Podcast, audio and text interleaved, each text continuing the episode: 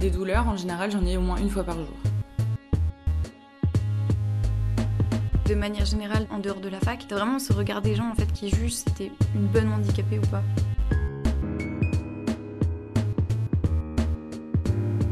C'est assez euh, déroutant socialement. J'ai avancé, j'ai en quelque sorte euh, commencé à écrire euh, mon histoire, et cette histoire elle euh, continuera. Face cachée, le podcast sur les handicaps invisibles à l'université. Épisode 5 Lorena, à contre-corps. D'une certaine manière, nous prêtons tous attention au regard des autres, au moment d'une présentation orale, face à une personne qui nous plaît, ou encore pendant un entretien d'embauche. Ils pèsent sur nous. Pour certaines personnes, ils se manifestent continuellement. Elles doivent anticiper la moindre de leurs actions pour éviter le danger psychologique et physique. Depuis son enfance, les troubles paranoïaques et la dépression font partie de la vie de Lorena. Cela lui provoque une fatigue chronique et des périodes de vide. Ce handicap est encore peu reconnu comme tel. Bien qu'elle connaisse le dispositif d'accompagnement de l'université, Lorena ne se sent pas légitime à demander des aménagements. Nous la retrouvons aujourd'hui en plateau avec Camille Henry, chargée d'accompagnement au service accueil handicap de l'université Grenoble-Alpes. Donc on se retrouve aujourd'hui euh, pour le dernier épisode du podcast euh, Face cachée, une série consacrée au handicap invisible à l'université. C'est un épisode un petit peu particulier car on veut vraiment montrer une sorte de réponse euh, du service accueil handicap de l'université face à un étudiant qui ne se sent pas forcément légitime à demander des aménagements. Donc Lorena, d'abord, j'aimerais que tu nous expliques un petit peu pourquoi tu t'es pas déclarée au service accompagnement handicap. Parce que euh, du coup, je souffre euh, donc de dépression depuis maintenant plusieurs années, donc euh, ça se compte depuis un peu plus de 10 ans maintenant. Et, quand on souffre d'une maladie qui se voit pas, et surtout en étant bah, une femme, donc une maladie qui est plus reconnue comme de la folie plus que de la dépression, c'est vrai que la fatigue en fait prend le dessus quand on voit toutes les étapes qu'il y a à faire pour pouvoir avoir accès du coup à ces aides. On essaie juste de favoriser toutes les petites choses simples de la vie et pas euh, de se prendre la tête avec tout le côté administratif. Et le problème, c'est que ça demande une énergie que les gens n'ont plus maintenant. Donc c'est pour ça, en fait, il y a la question de la légitimité aussi qui arrive. Donc le fait que les gens ne voient pas au quotidien qu'on souffre, que ça demande des efforts, en fait, de devoir juste se lever le matin, de prendre une douche, de faire des petites choses du quotidien que les gens ont une facilité de faire, mais que nous, on se regarde dans le miroir en disant, pourquoi j'ai besoin euh, de 1 heure, 1 heure 30, 2 heures pour pouvoir me réveiller? Pourquoi j'ai besoin de faire en fait euh, davantage que les autres euh, Ça ne nous motive pas à pouvoir euh, se lancer dans une procédure qui est, qui est en soi simple, mais tellement compliquée d'accès finalement. Tu avais fait les, les premières démarches? Ça s'était passé comment en fait concrètement Et ben en fait, vu que je suis au courant de ma situation, j'essaie à chaque début de semestre d'envoyer un mail à mes professeurs pour les prévenir en fait de- des possibilités, des conséquences donc de ce que je vis. Donc le fait que ça m'arrive de faire des malaises en cours, le fait que je m'endorme parce que j'ai du mal à dormir vu que je fais beaucoup de cauchemars, ce genre de choses là. Et en fait, euh, en envoyant euh, du coup un mail au deuxième semestre, j'ai une de mes euh, professeurs d'anglais qui m'a redirigé du coup vers le service parce que du coup elle sait que les étudiants n'ont pas euh, accès en fait euh, à cette information là parce que quand on pense à handicap on pense forcément à un handicap euh, psychomoteur. Donc a quelque chose qui se voit qui est vraiment considéré comme un handicap en soi. Et quand du coup je suis allée voir donc une des responsables à l'université c'est vrai que elle m'a expliqué du coup à quoi j'avais le droit. Et elle m'a dit bah en gros toutes les instructions sont sur la porte. J'ai pris en photo et elle m'a dit bon bah voilà du coup, euh, bah, je suis rentrée chez moi avec une photo euh, et des instructions que j'ai jamais suivies euh, ni utilisées finalement. Et euh, vous, Camille, quand vous entendez ce témoignage, quelle est un petit peu votre réaction? Nous, on s'interroge aussi chaque année sur le, les milliers en fait d'étudiants qui, euh, qui font la démarche de demande d'aménagement pour des raisons variées, Mhm. effectivement. Euh, Il y en a toujours qui s'inscrivent. La, première en étape de la démarche, c'est remplir le formulaire en ligne. Il y en a chaque année qui font qui commencent cette démarche-là, mais qui suivent pas les autres étapes. Par exemple, aller voir le médecin du centre de santé, etc. Et on s'interroge toujours. Effectivement sur euh, ce que vous dites en Mhm. fait euh, la lecture en fait pour l'usager de la, de la démarche Mhm. et qu'est-ce qui euh, qu'est-ce qui freine ces étudiants là qui vont pas jusqu'au bout Mhm. enfin c'est des des questionnements qu'ont beaucoup d'étudiants en fait euh, qui se sentent pas euh, non mais moi je me considère pas ou euh, handicapé, du coup, c'est ce service-là et le et l'offre en termes d'accompagnement, elle me concerne pas, quoi. Et après, il y a aussi surtout le regard des autres, donc par rapport à, à la maladie, dans le sens où euh, beaucoup de gens ne considèrent pas la dépression comme étant une maladie, parce que euh, c'est tellement euh, répandu finalement qu'on voit plus ça comme quelque chose qui se transmet, entre guillemets, que davantage une maladie qui vraiment s'installe petit à petit. Et puis pour ce qui est de la visite du médecin, c'est vrai que moi, par exemple, je suis suivie par un psychiatre Mm, et euh, je suis sous traitement.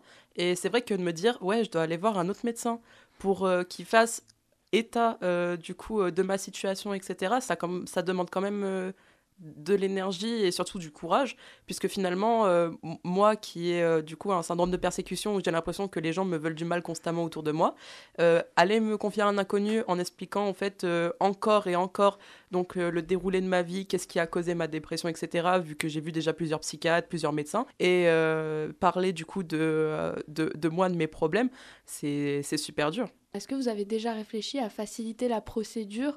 C'est-à-dire que Lorena, elle a un, un psychiatre qui a attesté de sa dépression. Ce serait pas possible juste qu'elle emmène un papier euh, validé euh, par son psychiatre euh, Et bah ça, en fait, il l'emmène au médecin. Parce que c'est de médecin à médecin. C'est la question de la confidentialité aussi euh, des données médicales. Mhm. C'est pas l'administration ou vos enseignants qui en ont connaissance. Parce que c'est des données qui. Enfin voilà, c'est des informations qui vous sont propres. Je comprends la lourdeur que ça peut imposer, mais c'est un cadre de confidentialité qui est important encore aujourd'hui. Ouais, bien sûr. Enfin, voilà. Et que Mhm. c'est bien de le conserver. Ouais. Surtout sur aussi euh, sur des questions de handicap invisible Mhm. ou euh, voilà dépression, etc. euh, aussi, hein, parce que euh, malheureusement on n'est pas encore complètement dans une société inclusive.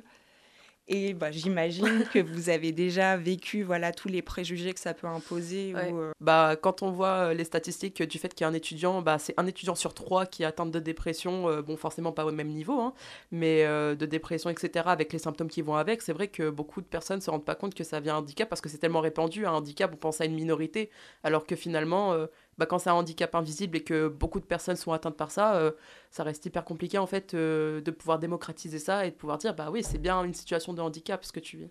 Ouais, puis j'ai ouais, le retour aussi euh, qu'il peut y avoir d'autres étudiants, c'est le sentiment de l'obligation de se justifier tout le temps. Ouais. Qui n'y a pas forcément sur un handicap qui est visible. Pour les étudiants qu'on suit, qui ont fait des demandes d'aménagement aussi, ce qu'on met en lumière, c'est le retentissement, entre guillemets, sur les études. Voilà, vous parliez de fatigabilité euh, aussi. Bah, on met en avant ça Mhm. aussi pour euh, euh, la fatigabilité, le, j'imagine, anxiété à l'oral peut-être. euh, Vous parliez du enfin, voilà, regard de Mhm. l'autre ou qui est important, etc. Ou c'est ça qu'on transmet comme information aux équipes pédagogiques, c'est pas le, le diagnostic en au... Au sens ouais, ouais, parce que ça, ça vous appartient. Et euh, finalement, donc le plus difficile pour toi, Lorena, c'est ce rendez-vous avec le médecin. Mais euh, par exemple, vous, Camille, euh, comment ça se passe aussi bah, le premier contact avec un étudiant? Vous essayez de le mettre en confiance? Après le suivi, est-ce que vous êtes un petit peu là pour l'étudiant s'il a besoin? Comment ça se passe? Nous, les chargés d'accompagnement, on rencontre la plupart des étudiants après. Après le premier rendez-vous médical et l'obtention de l'avis médical qui fait état des préconisations. Euh, L'objectif en fait du premier rendez-vous, c'est de faire le point sur les besoins. Et il y a des, aussi des choses propres à la formation dans lequel est inscrit l'étudiant qui euh, ou l'étudiante qui est pas forcément notée. Donc euh, voilà, c'est sur la base d'une discussion. Et bien sûr que l'objectif, c'est de rendre l'étudiant en confiance avec nous pour accompagner au maximum bah, dans la poursuite de la scolarité et aller Mhm. vers la réussite, quoi. Pour trouver des moyens en fait de compensation de la situation. C'est surtout ça l'objectif euh, de l'accompagnement du handicap à l'université. Et euh, toi, Lorena, quand tu entends ce genre de, bah, de discours, d'accompagnement, Mhm. est-ce que ça t'encourage peut-être un peu plus à te déclarer au service accueil handicap? On va dire dans, dans un monde utopique, oui. Euh, dans, dans un monde où tout serait parfait, bien évidemment. euh, en, en soi, euh, je sais très bien que c'est là pour m'aider. Mais euh, c'est vrai que en fait, euh, il y a tout ce côté euh, moral et mental euh, qui vient jouer parce que en soi, je peux euh, un jour me lever, être très bien et me dire bah vas-y, je vais aller faire les démarches. Et il me suffit juste d'un truc dans ma journée, ou alors j'ai oublié de prendre mes médicaments, ou alors j'ai pas assez mangé, ou alors il se passe ci ou ça. Et là, je vais dire non, j'ai fait une connerie en fait. J'ai fait quelque chose qu'il faut pas. Euh, pourquoi j'ai fait ça Et puis après, le lendemain, ça continue, ça continue, ça continue. Il n'y a pas cette capacité-là de trouver une stabilité euh, et de se dire que, ouais, on va faire ça. C'est un peu la dépression en soi qui joue comme ça. Hein. Pas forcément, c'est ça. Après, c'est pas, il n'y a pas de cadre rigide, entre guillemets. On vous convoque pas. ou, euh, on s'adapte. À, voilà, à chacun, chacune, on s'adapte aussi. Bien sûr, je vois très bien à quoi vous faites référence. Et il y a des étudiants ou des étudiantes qu'on suit où on échange pendant six mois et puis tout d'un coup, en fait, on sait que c'est trop, c'est trop mhm. complexe, en fait, les échanges par mail ou, de se voir. Ou, et euh, eh ben, bah, quand, euh, quand l'étudiant se sentira de revenir, et eh ben, on le fera à ce moment-là. On s'adapte, en mhm. fait. Il n'y a pas ce cadre, et heureusement, d'ailleurs, ce cadre rigide, parce que bien sûr, on, on a conscience de la situation de santé de, voilà, de, de chacun, chacune, mhm. et puis... Euh, l'objectif en fait c'est pas de c'est pas de dégoûter c'est d'accompagner quoi oui, bien sûr et vous êtes euh, cinq chargés d'accompagnement euh, pour 1725 personnes déclarées. Donc quand vous dites euh, vous avez conscience de la situation de, de chaque étudiant, est-ce que c'est pas difficile? Est-ce que vous ressentez pas des fois un manque de moyens? Alors, conscience de la situation de chacun, tout est relatif parce que ça dépend en fait de ce que l'étudiant aussi peut nous dire. Il y a des choses où on passe à côté bah, parce que l'étudiant aussi avait pas forcément la vision de ce besoin-là, etc. On essaye du plus possible de faire du suivi. Il y a des étudiants qu'on suit plus que d'autres, effectivement, euh, en fonction de la situation et en fonction du temps qu'on a. Ouais. Euh, toi, Lorena, euh, tu penses qu'il faudrait que tu sois suivie plus particulièrement si tu te déclarais au service accueil handicap? La question du besoin, c'est pas à moi de la déterminer, c'est à la personne qui est en face de moi. Euh, c'est comme quand on va avoir un rendez-vous avec un psychiatre. Donc au tout début, euh, les rendez-vous vont être beaucoup plus fréquents avec un court terme et petit à petit, ils vont être euh, avec un plus large, un plus long terme finalement parce qu'il y a moins besoin, parce que la personne se sent mieux, parce que les médicaments font davantage effet, etc.